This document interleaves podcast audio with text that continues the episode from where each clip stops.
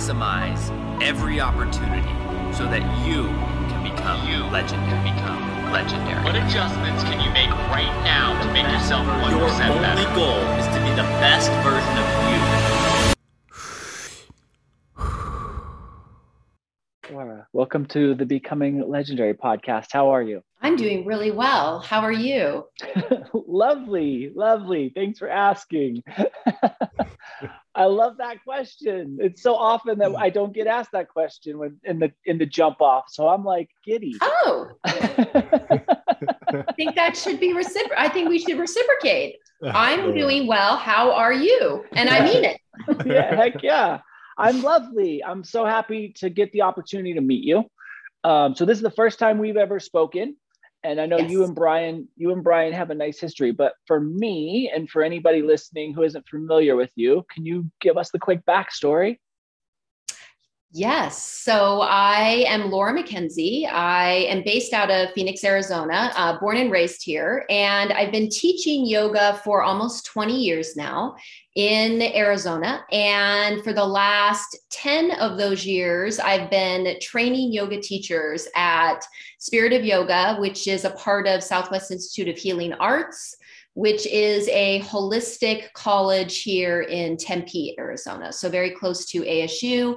For those of you who might be familiar with our university, um, yeah, and that's how I met Brian. He was a part of my 200 hour program. I've been the director of the 200 hour program there, and I am the lead instructor for the 200 hour program. I teach fast track during the day, is what we call it. Uh, we come together Monday through Thursday for three hours a day um, for the 200 hour training.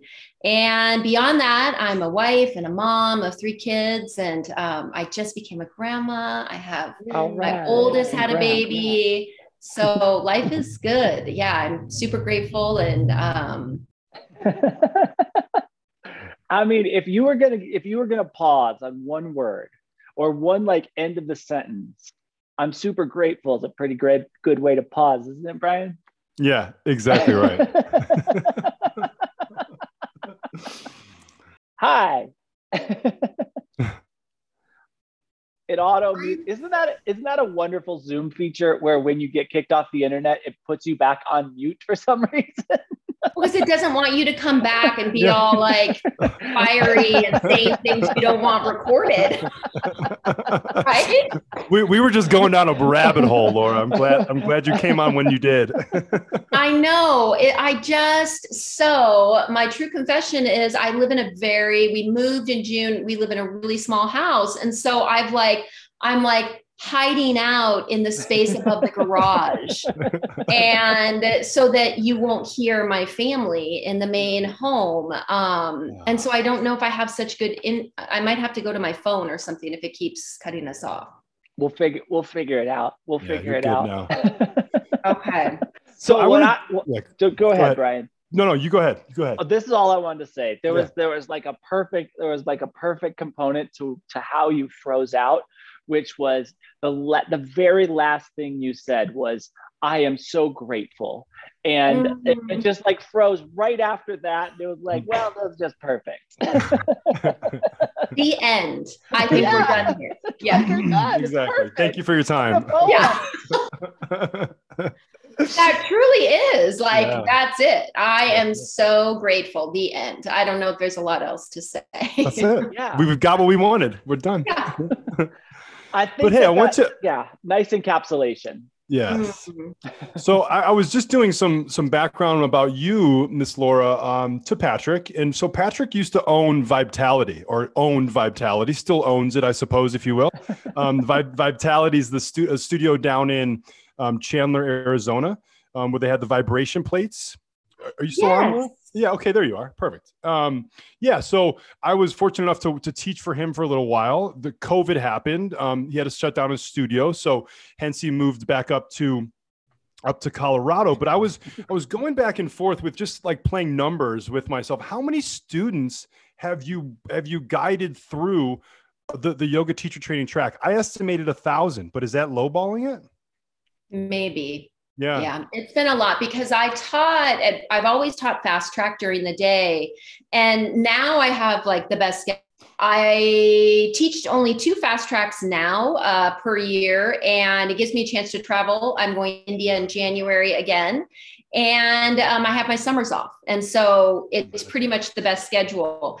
But for a long time, I was teaching back to back YTT trainings. And so there were a lot of students that moved through. And then for four years of that, I taught fast track during the day and I taught Tuesday, Thursday, night YTT. Wow. So wow. there was a whole nother YTT I was managing at the same time as the daytime one. So a thousand might be lowballing it. I think it is for sure. Yeah. you know, this is going to lead into my first my first question. How the heck do you do it?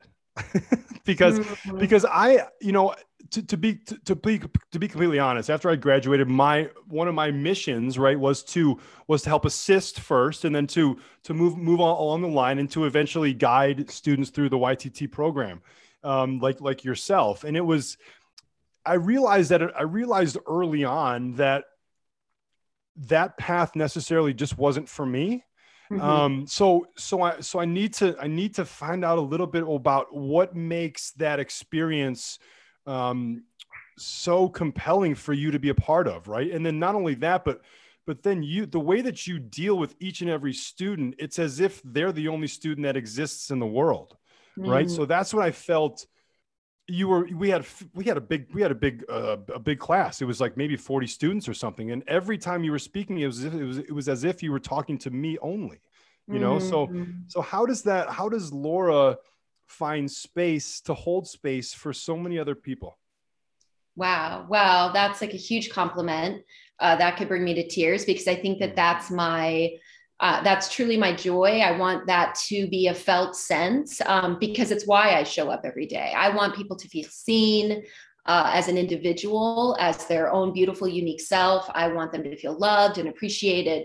And really, how I do it is because I get all of that back. That's so sustaining. And I don't want it to sound cliche, and it's not um, that I don't have my own rough days or where I feel sort of energetically spent. But then my job is to go fill up. Uh, you know, not just teaching yoga but embodying the practice is really the sustainer for me. It's it's embodying it in every aspect. And that's through my time with my family through driving on the road through the line at the grocery store. It's like everything i teach in the classroom is uh, what i've lived and continue to live on a daily basis. And so i really just want to support people let them know how loved, truly loved they are um, in the world in a bigger way. And and that just fills me up, mm. truly fills me up. It just brings me so much joy. Cool. You're a magical person. It's I've spent a lot of time one-on-one with you. And I was telling Patrick that I have my spiritual teachers, I have my guides, I have my the people that I fall back on, the books that I read, et cetera, et cetera. But you as a person are you're like a pure mirror mm. and you know in the time of my life that i was going through yoga teacher training i needed to be reminded just what you brought up like that i am loved that i am valued that i am seen and so when i had those one-on-one conversations with you aside from class it was it was as if I was looking into my to, to my own self in, in my in a, in a weird way, and that's what I mean by a mirror, like in, in my soul. And it wasn't as if you were to, you were saying anything that was out of the ordinary or uh, or or sort of away from from my calling. You were just rem, you kept reminding me of my, of my own self, and so. Do, do you look at yourself as a mirror? Do you do you do you feel that in, in conversations because I know I, I, know that I certainly felt it, and I'm I'm not the only person that has felt that either. I, I mean, I, I truly, I think we all are. I think that we all have our own like intuitive gifts and what we feel and um, experience through other people. But, you know, this is also kind of like the human experience, right? Like, you know, I don't think it would be as pure or as, um, I don't think it would land as much if I hadn't like if I don't continuously do my own work. Mm. right? Like mm. so i think what makes it a mirror is the relatability is it's like i get you you know? I'm i'm not just sitting here on high you know? I don't have my yoga robes on and i'm like you know life is is magical all the time. You know i recognize the struggle and and the challenges of our human existence uh, you know and so what i really like to do is just tether people back to the divinity that divinity that they truly are so that they can navigate the human experience wow. from a place that's landed and supported and so if i can be a little bit of an anchor point to that it's really only because I know what it feels like to be untethered, to be unanchored to something greater, and and also what it feels like to be home in that. Mm. So I think that's the yeah the commonality or the the connection in those moments. It's it's it's it's a great answer. The the only person that's wearing a yogic robe here is Patrick. And there's no judgment. No judgment. Robe it up. I just you had to bring up style or you know yoga uh, meditation guru in the Himalaya style. Either way. That's it. I just had I had to bring that up, Patrick. For those who are listening and not watching, he's got a beautiful white vegan. I don't know, looks silk robe on. I don't know what it is, but it's it's a vibe, and I love it. it's the vibe. Man, uh, the picture that you were drawing for people is, is fun. it's probably inaccurate. so, Laura, I want to go back to something that you kind of touched around, and um, one of the things that you you mentioned is the authentic representation in the way you feel and the way you communicate, and that is it. That is a really interesting place. Um, in the yogic experience. And I think from from a young teacher's perspective, I think one of the things, one of the one of the biggest mistakes early on in teaching careers in the yoga world is this like teaching from a place of non-authenticity, right? Like here's a quote that I read on Instagram 5 minutes before the class and I'm going to like tell you this and try to fit it in in a non-themed class. It just like I'm interjecting this this thing through someone do you was there a time in in your experience when when that was part of the practice or part of the teaching practice and do you know how you attached yourself to an authentic representation of the way the way you kind of channel through teaching yeah, I think that we all have to go through that. I, you know, I remember my days as a as a young early, you know, teacher and and I was just winging it. I just like I would literally pray, you know, to whomever, like, like, please don't let me totally screw this thing up. Like, mm. don't let me be this epic failure. Because at that point, even in my teachings, after having gone through, I went through a 500 hour training, uh, a year long 500 hour training, and I was the small voice Laura was still really, really loud. And I feel like she was driving the car. And, and so there was thankfully the internal voice that said just keep teaching just keep teaching just keep teaching. And i feel like it's through the it's through you know living this life where we where we connect seem to connect to everything that we're not that brings us back to our truth or what we truly are. And and thankfully through the teaching of yoga even when it was like i'm just going to throw out a breath technique or a quote and i'm just going to trust or fingers crossed it works uh, i was i was better able to connect to everything i am. And so and so i'm really light with my teachers and and i tell them all the time like say yes to teaching say yes to every teaching because it kind of works itself out I believe in a lot of the in a lot of the um, like minutia and a lot of the crap that you know that that we put out there but don't really know how to embody yet. And then we find our way through it. And and it takes time. It just takes time because it's a journey which we all know and we hear and there's lots of quotes on that as well. But it's a it's a journey. But you you know what makes me sad is when people shut it down when they know inside like this isn't authentic so i'm just not going to teach it's like no just keep teaching and it works itself out as you go Mm-hmm. and and it teaches us a lot about ourselves teaching teaches us a lot about ourselves so it's through the process of teaching that we that we what's revealed is the true self in teaching Yeah. i don't know if that helps yeah, for sure. Uh, so I want to touch really quickly, Brian. I'll turn this to you, No. but this idea of saying yes for teaching, um, so yes to teaching.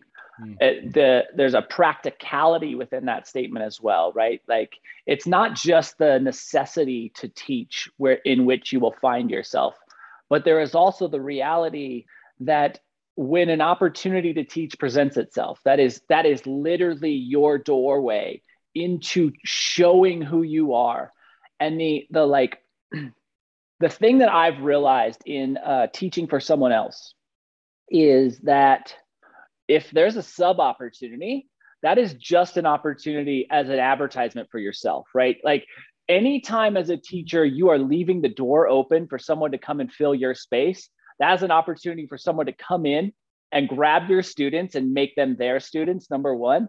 And anytime you have the opportunity to come in and teach, that is an opportunity to go into someone else's room and, and connect with those students and make those students part of part of your student collective.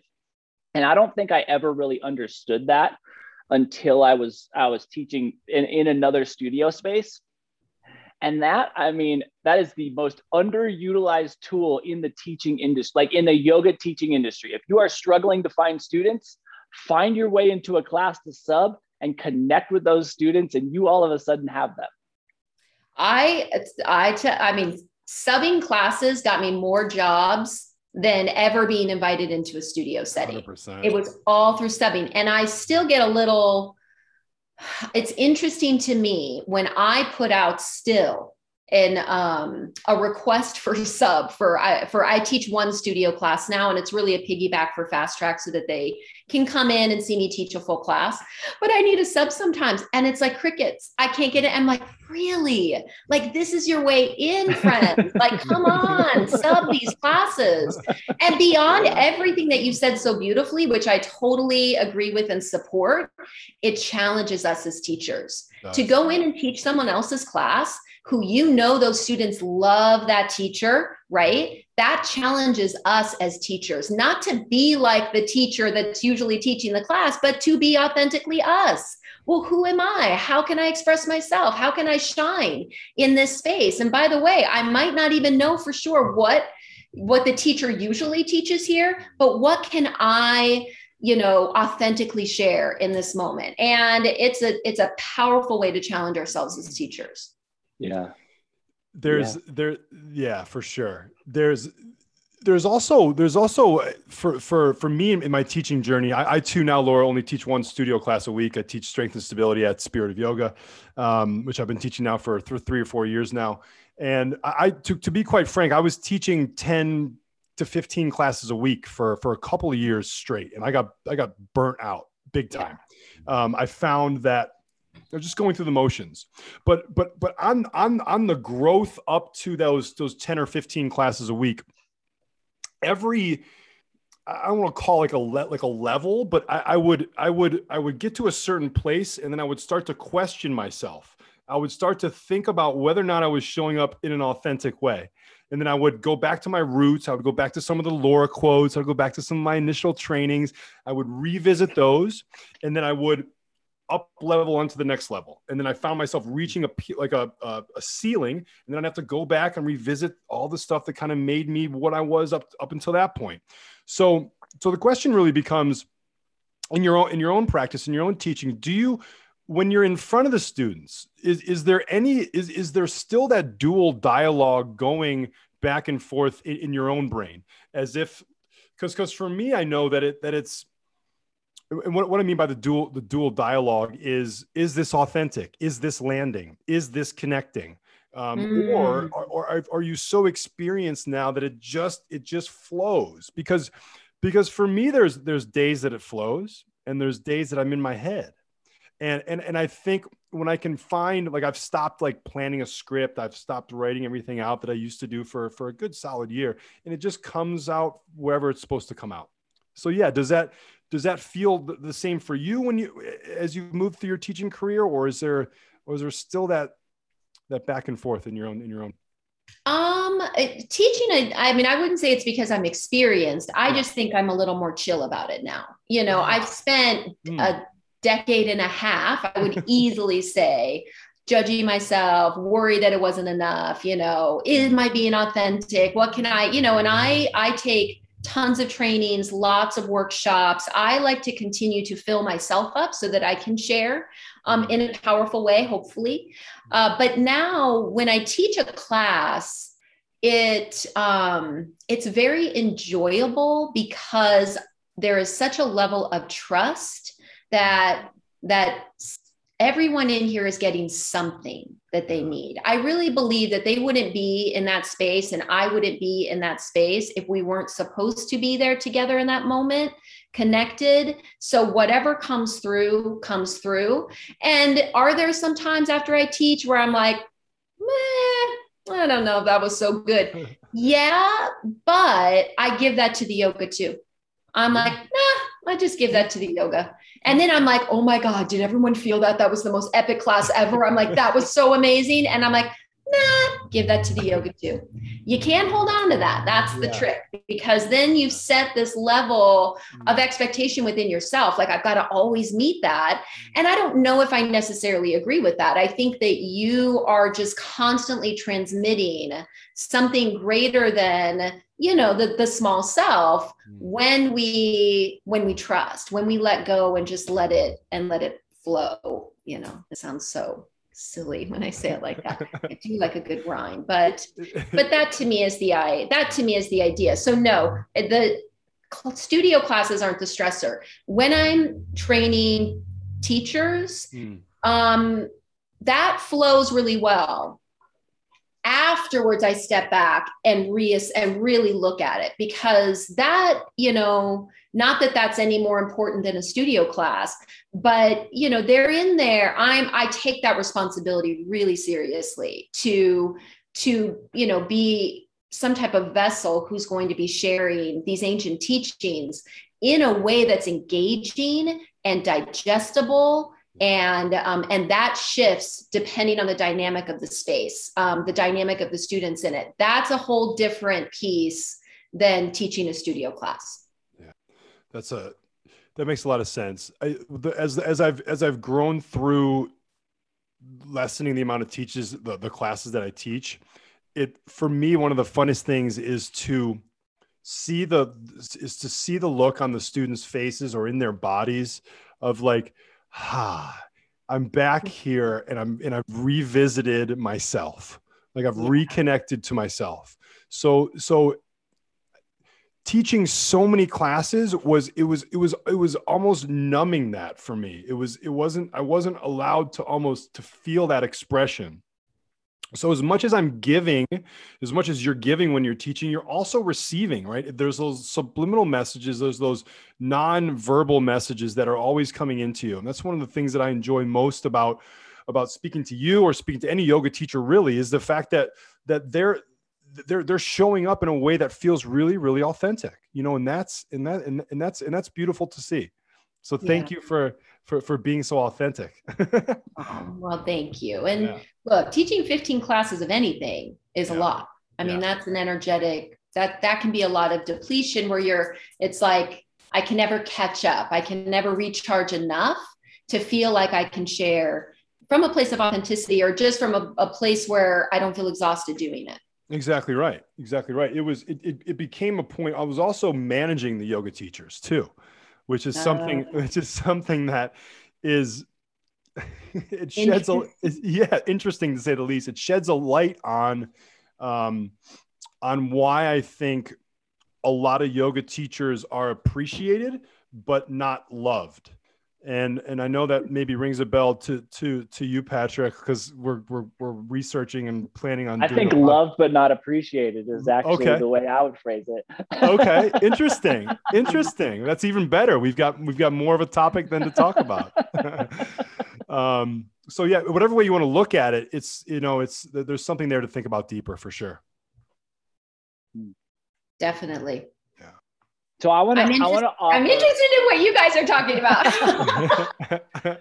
so let's touch on it really quick. Um, I think that there is, so there's a reality that uh, financially supporting yourself within the yogic world is remarkably difficult. And I think there's also a reality that the person that you see at the grocery store that like lights you up, your yoga teacher, right? Like that person also lives, lives a real life. And that's why they're at the grocery store. And I think it's easy for students to forget uh, that most yoga teachers are, are struggling financially for sure, but almost inherently are, are struggling financially. And also, they're like, you may be in a yoga class one day where someone just had a horrific breakup three hours before and yet they are there to shine a light towards you. And the, the amount of taxation on that energetic exchange that they are offering you i think is really easy to underappreciate. It's really under easy to underappreciate someone who shows up every single day and who lights up your world. And so much so that when you see them out in public it is like my yoga teacher's here and that is a real thing that happens oh yeah. Well they you know students will put you on a pedestal and they and they really do believe that you know i don't i don't know what they believe but it definitely feels like they have this feeling that that we are beyond the struggles of the day to day and that it was through the practice of yoga that that we now walk around the world um, not suffering right? In any way financially emotionally mentally physically that there's this idea that yoga teachers are beyond that. And we all know that is absolutely not true. Mm. and it is it is through the struggle and through our own suffering that we then can use the power of the teachings of yoga to help support somebody else who's going through the same thing. And what is comforting as a yoga teacher is that there's so many other yoga teachers who get that. I don't know that the students will ever get that. I don't know that they I don't know that they care to. Mm. I think that we have a community of yoga teachers who get it and that's who we need to lean into in those times where we feel depleted and struggling. And how do we keep this going? You know, should I continue to teach? I think leaning into other yoga teachers and, and really having a supportive community of yoga teachers is key because I don't think it's in the makeup of the students to get it in a big way. I think they're going to continue to, you know, like, what, what do you buy at the grocery store? Yeah. you know, is that beer? That's weird. I thought you only bought mung beans. You know, it's just, they have this idea. And I'm very relaxed with the fact that they have that idea. And I'm 100% okay that that's not my reality. That's not my truth. You know, I know what it is to navigate the challenges of life. I know what it is to, you know, have a, a really terrible experience and then show up and teach anyway. Yeah. So much. You know, but that's why we need each other. so I want to I want to piggyback and devil's advocate um, the collective conversation that you guys just kind of bounce back and forth because I I, do, I don't think anything within the experience is inherent. Um, so there were times where I was teaching 20 plus 24 classes a week. And um, they came after like a really impactful, they didn't come after a really impactful thing. They came after a breakup where my partner and I split up. And um, I was left from being kind of like this background force within my yoga studio to being the face of the yoga studio. And I was pushed into being forced to teach and being forced to be uh, really in a place that was interesting because I was I was there for a group of students who were grieving the fact that my relationship had ended, and to mm. be like uh, in that position changed the way I thought about myself. It changed the way I thought about the yoga studio, and it changed my relationship with the community into what I really feel today is just like this family of people that I love. and teaching that often um, it didn't it didn't take away my like teaching skill set. It made teaching it opened these doors of what i could do in a class to a point that i cannot imagine ever possibly getting to unless i was teaching that often. It was just like the physical component was just background and everything else that i could do was like that's how i use my energy like the class taught itself and i used my energy to like nurture and take care of and make the energetic experience for the students happen. And I, I don't think I could get there without teaching that many classes a week because mm-hmm. where, I, where, I, where I have changed my schedule, it's just not the same. And I also think, you know, during that time, as crazy as it was, that became like the most graceful period of my life where there was nothing that could go wrong that would faze me in any way. And that did come from teaching yoga right? Like it was yoga that brought me into this space where nothing mattered. It was like, oh, that's a problem. We'll we'll just solve it. Like it doesn't matter what comes up. We'll solve whatever comes up. Everything is handleable. So I think mm. that your your yoga teacher may very well be this like immaculate being. And if that is the case, it's freaking amazing. Like take yoga with that yoga teacher because that is amazing.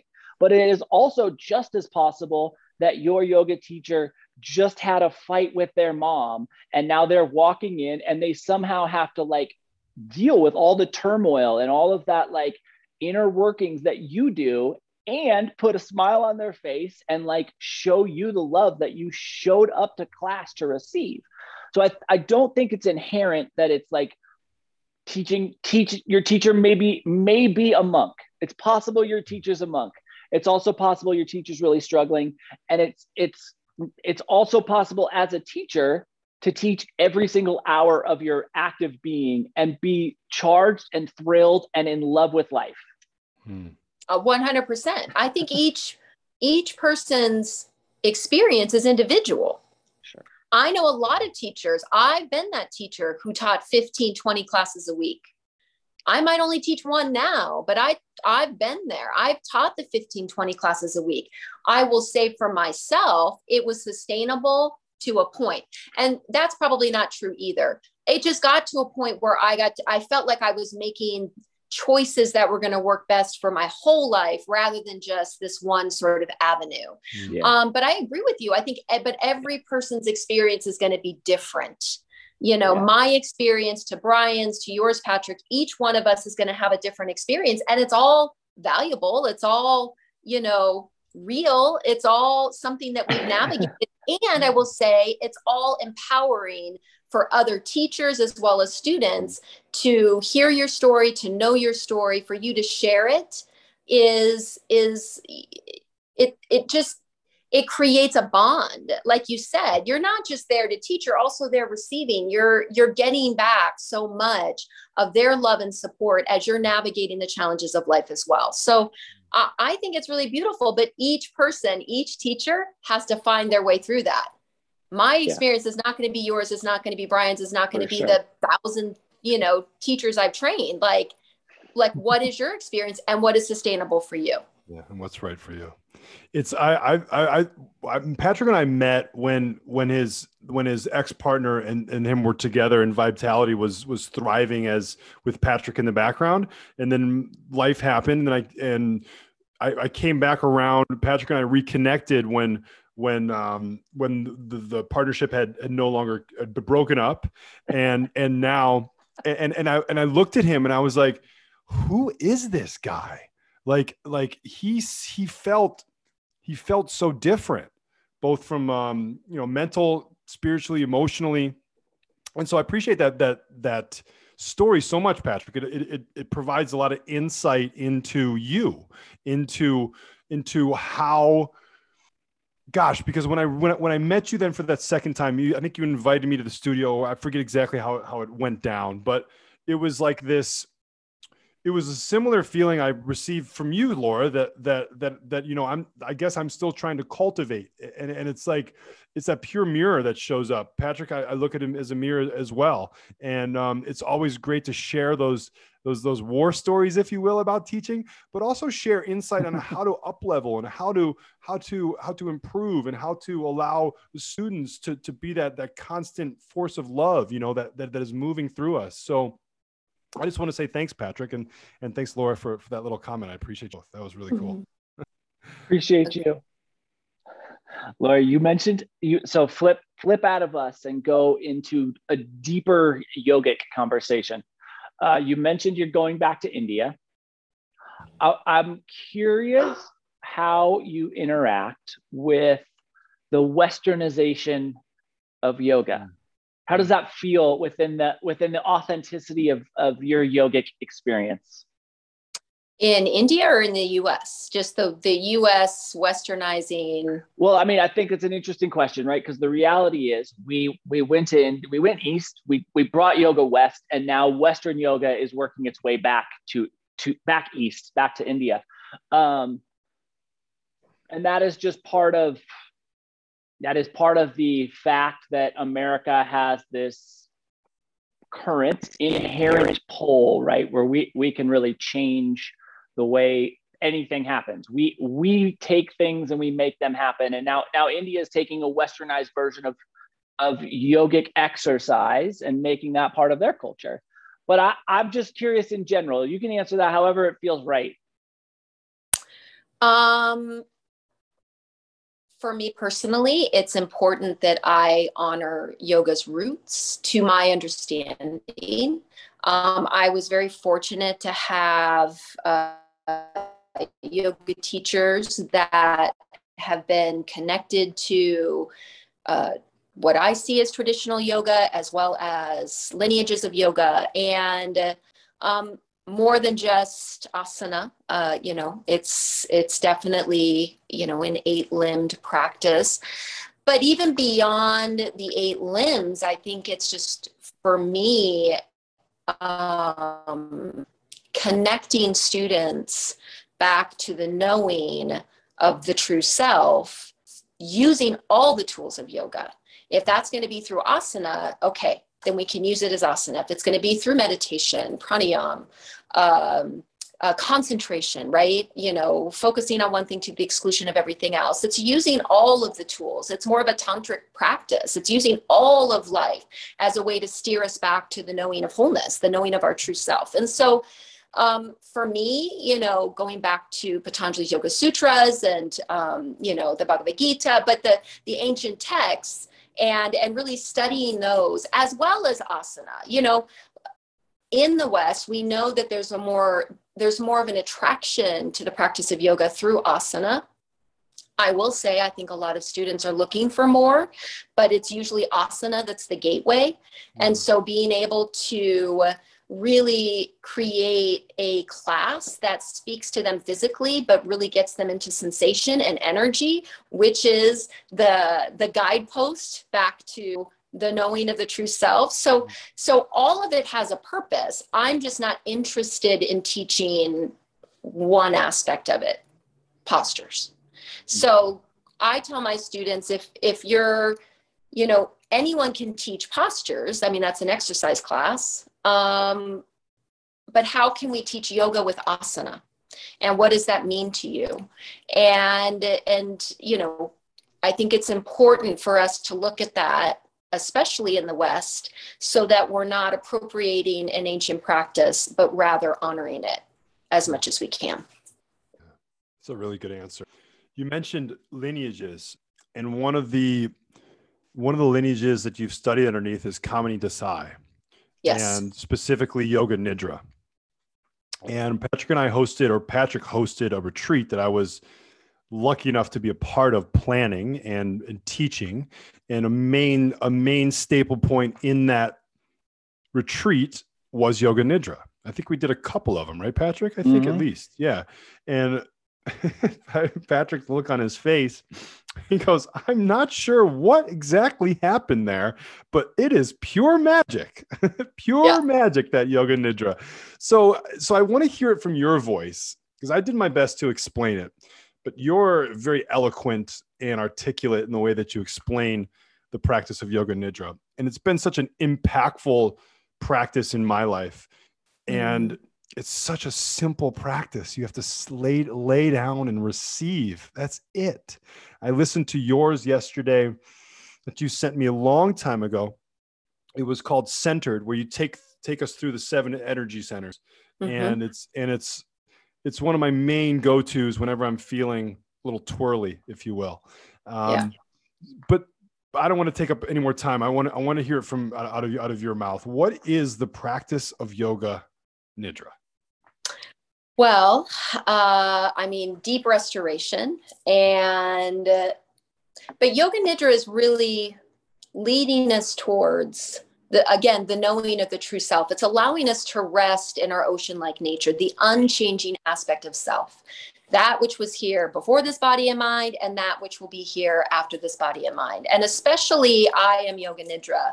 It's some yoga nidra programs will kind of lead you to the end of the diving board but never really let you know how to jump off mm. and and rest as the true self and and i am yoga nidra is all geared towards that aspect our bodies are already biologically programmed to you know rest but unfortunately because we're such a sympathetic dominant society, we don't even know how to do that anymore. And Yoga Nidra really reteaches the body how to move through the brainwave states and rest in the deepest aspect of self in order then to come back to the world of form and navigate life from that place. That's that's the whole thing. It's not that you're not going to come back into form and have bills to pay and traffic to deal with and um, and relationships, but it gives you the capacity to navigate that with a little more ease, mm. with a little more um, gentleness with yourself as well as the world around you. Mm. So that's what I would say. What would you say, Brian? You're going to throw it back on me. Perfect. You know, it, it allows me to come from a place of right action than always having to react to people, places, and things in my life. That's a direct quote from you. I use it all the time. Um, but but that's really what it, what it means for me. It's it's a sleep based guided meditation that that brings you down through the wave through, through the different brain wave states and allows you again to rest in your own true nature. It's yeah. it's it's something that I've introduced it to my family members, to my friends, to to Patrick, to I mean to everybody, and it's always the, the the, overwhelming feedback or response is, "Where the heck did you learn this thing from?" Mm. And how do I how do I learn it? I want more of this. So then it becomes one of my favorite gifts that I can give to somebody, whether it's Christmas or their birthday, is is a personally recorded yoga nidra session, mm. and I mm. think that is such a beautiful gift. Um, and I've also realized that I'm not only when, when I set an intention to deliver a yoga nidra for someone, I've also realized that I'm also delivering it for myself. Anytime you deliver a practice, yoga practice or a yoga nidra, whatever it may be, you're also it's also coming, it's also for you, right? So um it it, it it's a it's a gift that keeps on giving is how I like yeah. Yeah. Oh, 100%. When you're giving a yoga nidra, you're receiving a yoga nidra. And that's really how you know that you're transmitting in yoga nidra because you feel it. You feel it. You feel it energetically through your whole body. And I think it was Eckhart Tolle said, you cannot not teach presence when you live in presence. So mm. when we stay connected to that source energy within, that is what's transmitted it's not looking outside of ourselves going oh are they getting it you know are they breathing okay are they it's like no go in here yeah. and if you feel it you cannot not be transmitting it that's a great way at it it's it's oftentimes that I feel most connected when I'm teaching is that that very thing. The deeper I can, it, you work in to work out, right? So the deeper that you can work in, the more that those those the spirit god whatever you want to look at it is is is is then is then feeding through you. You're just simply a, a, an antenna like catching the waves and then delivering them back out. Yeah, yeah. so patrick there's the magic for you man right there. Well said. There's a difference in the way your mind responds to yoga nidra right so i think that brainwave dialing down is an interesting, a, a, really interesting way to visualize yoga nidra, um, or changing down. I guess was probably a better way to describe it. Um, where the the challenge within deepening your yoga nidra practice is actually maintaining some level of consciousness right like i always like to maintain i i, I always maintain one pinky that i don't let completely go away. And that prevents me from ever being in a in a sleep state. And i know everyone's like ah you can go to sleep. But i like to i like to maintain some level of consciousness.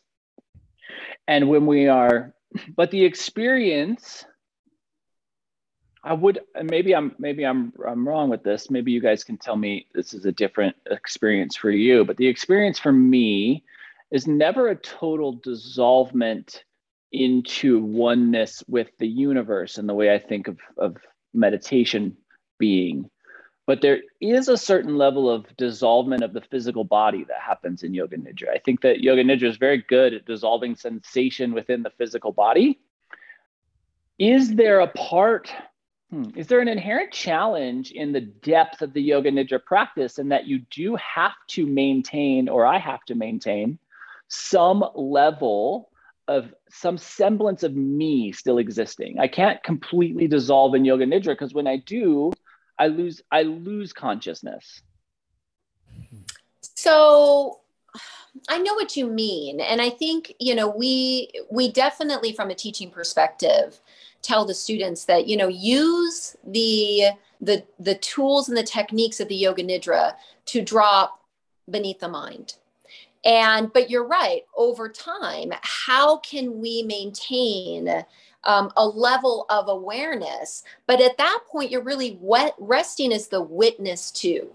So rather than an active participant, right? And the mm-hmm. mind's like, oh, right thumb, you know, left thumb, finger, you know, elbow, shoulder. And it's like this active participant who's judging the experience and has all these thoughts about the experience. Really what you're doing is go be is going beyond the mind and resting as the witness to the mm-hmm. experience. Mm. And and that can be that's really powerful and and what that does is again build our capacity when we are out in the world of form constantly changing all the fluctuations is here i am embodied as patrick or laura or brian but i'm still connected to that aspect of witness that can recognize all the changing forms and it allows me to be in some situations less reactive to and rather more like brian said i can move through life from a place of right action. It's not that i'm not going to still do things. So yoga nidra is really building capacity over time. So again resting as the witness is different than staying tethered or connected to the mental fluctuations or activities of the mind. Mm. Do you feel a difference between the two between meditation and, and yoga nidra uh, a difference between I'm participating with all of the the mental fluctuations or I'm resting as a witness who is hmm. able to see all those fluctuations and they're not me.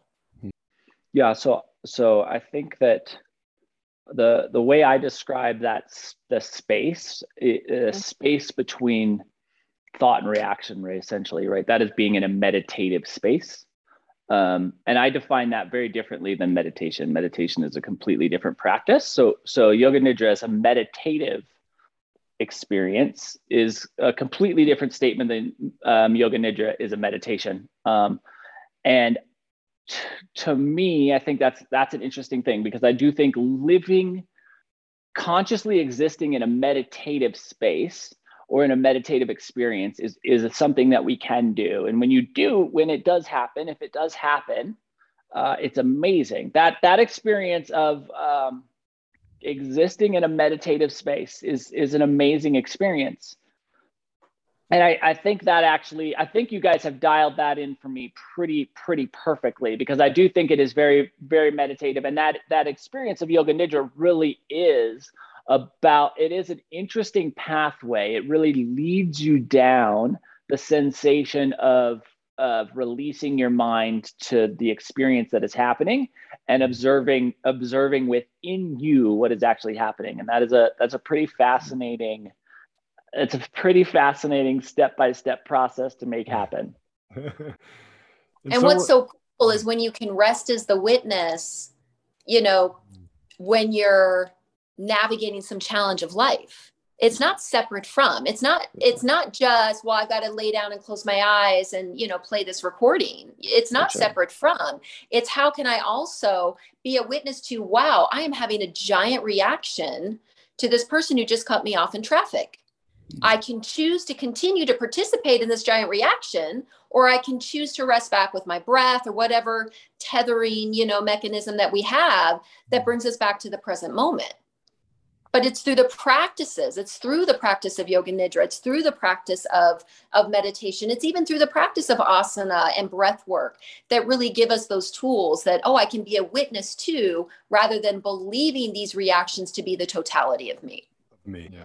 So one of the things that you said earlier was that this Soham or I am I am um, version of um, Yoga Nidra takes you beyond the edge of the diving board, and uh, the the edge of the diving board analogy is something that I use. I use a very similar description of um, meditation in that there's no way to to step by step your way into infinity. There's no way to step by step your way into oneness because there's never there's you never will reach that number.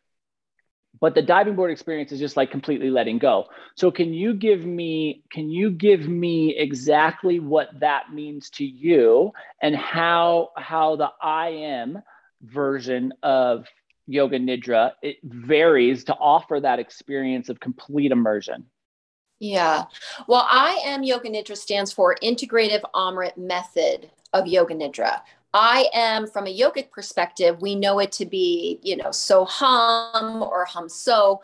Um, and it's really I am, period, before all the labels are given to us. And for me, Yoga Nidra is leading us back to that knowing. It's leading us back to the I am before the label of Laura, mom, yoga teacher, friend, daughter, before all the labels that are given to us. And so the techniques of the I am method of Yoga Nidra are all guiding us to the space, the, the letting go. I really think you said it so beautifully. It is the letting go. It's the letting go of the labels, the letting go of the attachments. And and look, that can be a scary thing. And I think it's why it's not always for every person every time mm-hmm. because it's like I'll let go a little bit, but I'm mm-hmm. going to still stay tethered to Mhm. something because it's what we identify with Yeah. so clearly, and and and that's okay too. Mm-hmm. It's like yoga nidra, the practice of yoga meets you where you are as you are. That's really to me the the power of the practice. And so that end of the diving board, jumping off into the deep end, not the shallow end. We're not swimming in the shallow end. We're going to the deep end Yes. is really about the the true letting go and mm. and that you know that's challenging but what's beautiful about yoga nidra is it's a non-doing practice in its mm. nature is letting go it's a non-doing practice i don't even have to hold myself upright anymore you know in meditation if we're upright there's dealing with the sensations of the body or working with or witnessing the Mm. sensations within the body yoga nidra takes all of that out of it as well. Mm. it's it's a non-doing practice of letting go. Okay so this is this is the last question i have that i wanted to save until the end and i don't know how close we are to the end. We're pretty close but um since you brought this to the exact the the exact point where it has to be asked It has to be. Go ahead. what would it's different brian. It's different. Oh, darn it. Come on now. what would you say to someone who says that yoga exists purely so that we can sit without feeling our body with our spine erect? Yoga nidra? Is that what you mean? So say so ask me the question again. The practice of yoga? So so what would you say to someone? Hmm, yeah what would you say to someone who says that yoga exists yoga in general in, in in all encapsulations exist for the sole reason of allowing a physical being to sit in stillness with their spine erect. Uh that's interesting.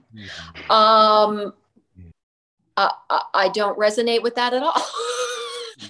Um I, I feel like it's a trick question or something. So the the sole purpose for all of the different schools, practices of yoga and beyond are to sit upright, Mhm. feel the sensation of sitting upright. Um, Mm-mm. oh, okay. It's so so the answer so But so it's not a trick question. but it's completely about so to me yoga exists for one reason and that that is the reason it's so that i can sit upright without feeling my spine without feeling my body. Because if i am attached to my body in any way i can never experience a true state of meditation. So if there's any sensation that i am feeling i am tethered to this being that i exist in and i can never transcend that being. So to me when i look at you know, if I go back in the in the lineage of yoga five, 10,000 years ago to Adi Yogi, Adi Yogi's practice was essentially sitting, period. Right? The, Right. the original yogi, Shiva, did one thing, he sat. And that is how the practice of yoga was birthed. So when I when I look at the like pure distillment of where this practice came from, it came from one thing and it came from the ability to sit and i see you know easy pose is one of the one of the most fundamental oxymorons in the practice of yoga because you see the pain and and anguish on people trying trying to sit trying to sit with their legs closed and their spine erect. And it- it's like it's perfect. Like a, a yoga teacher training is a beautiful way right? Like where's the wall? Because everybody has to put their spine up against the wall because sitting for three hours with your spine erect is is amazingly is amazingly painful for 99.99999% of the people on the planet. So i used to ask the question that brian thought was going to be which was what's the difference between um, meditation and thinking with your eyes closed? But i think a lot of it is how how deeply you can tune your antenna um, the spinal column as the antenna to the universe without experiencing any sensation at all within the body. So so that is my that's my long explanation that I've never offered to the world. But um, Cat's out I needed more. Yeah, I needed a little bit more to that.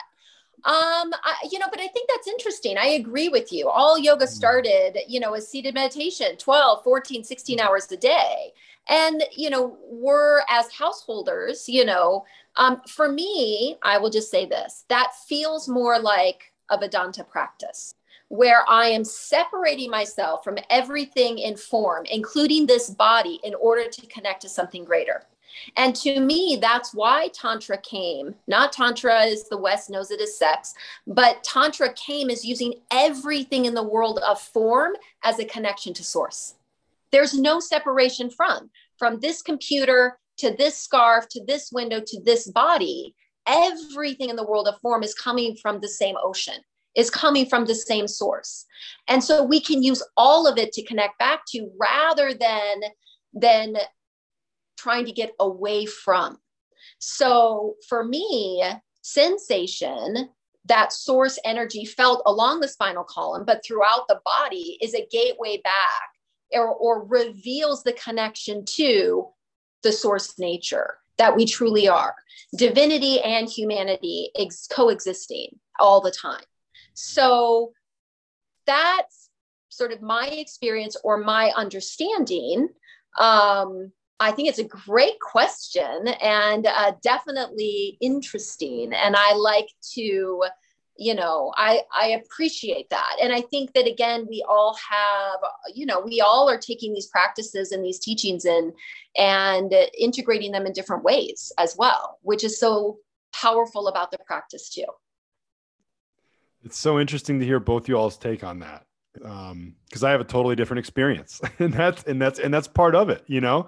That's that's part of the beauty of yoga. It's part of the beauty of this existence. It's part of the beauty of just being a human being, you know, that we're all having our own very unique, simultaneously different experience. it's super rad. yeah. Yeah. And I want to leave you with this, Laura. I got to ask this question. Patrick thought this was a good question last podcast, so I'm going to ask it again. Gosh darn it. So, in your life, we'll leave, we'll leave it on this one because I know we're butting up against time. Um, but in your life, what has been more impactful for you? The things you have said yes to, or the things you have said no to? Hmm. For me personally, the things I have said yes to, because I spent a very long, large portion of my life, I think, uh, in a place of fear. Uh, fear of being seen, fear of saying the wrong thing, fear of being the wrong thing, um, a lot of fear. And once I started saying yes, there was a, an opening up or a freedom inside that I didn't quite, maybe I forgot existed, is probably the truest uh, statement to that. Just sort of forgot um, what it feels like to be free. And so for me, definitely uh, saying yes. I'm glad you said yes to this podcast. yeah. I would I'm agree. so glad too. See? Yeah, thank you. I feel like we could we could go on for for hours. So I Yes. really appreciate you allowing uh, us to carve out an hour of, of your time to make this happen. This has been really fun. Oh, it was such a pleasure. I can't believe it's already been an hour. That went by really fast. I feel like we should just, I feel like we have to keep going. Yeah. We're gonna have I feel to, like we're gonna have to have you come back. Patrick. yeah, we'll have to have you come back. That'll be fun for sure. Oh, I would love that. It's it, I just have to say this. It's been you're, you're one of the brightest lights in my life, Laura. I, I think about you daily. Um, I have my quotes right over my. It's going to be your right side. That's the Laura isms right there in that little that circle right next to the heart there, if you can see that. Um, but those are the the Laura isms that I printed out that I took notes of during the YTT 200, and I you know every time I teach, we I teach I teach in mandala, so where, where you hold your your your trainings, I can feel you in those classrooms, and um, I just love you, Laura, so so deeply. So thank you for for being you, and thank you for coming on. Oh, thank you, Brian. That's so sweet. And I feel exactly the same. And I teach on Mondays in Mandala too. So That's it. I know, energetically linked. Um, I'm just super grateful for you. I'm so happy to see all the amazing things that you're sharing. And um, yeah, it's exciting. It's exciting to watch. And you have always been like walking sunshine. Not that you don't have your bad days, but you are just joy filled. And I'm grateful that you're in the world. And I just get to um, watch from afar uh, your journey. Oh, thank you, my dear friend. Thank you, my dear friend. I love you so much. I love Thank you, you, guys. too. Yeah, thank you Thank you. Patrick. I love you too. Love you too. Appreciate you guys so much. Have a great you. day, Miss Laura. Talk to you soon. right. Thanks for having me on. Thank you.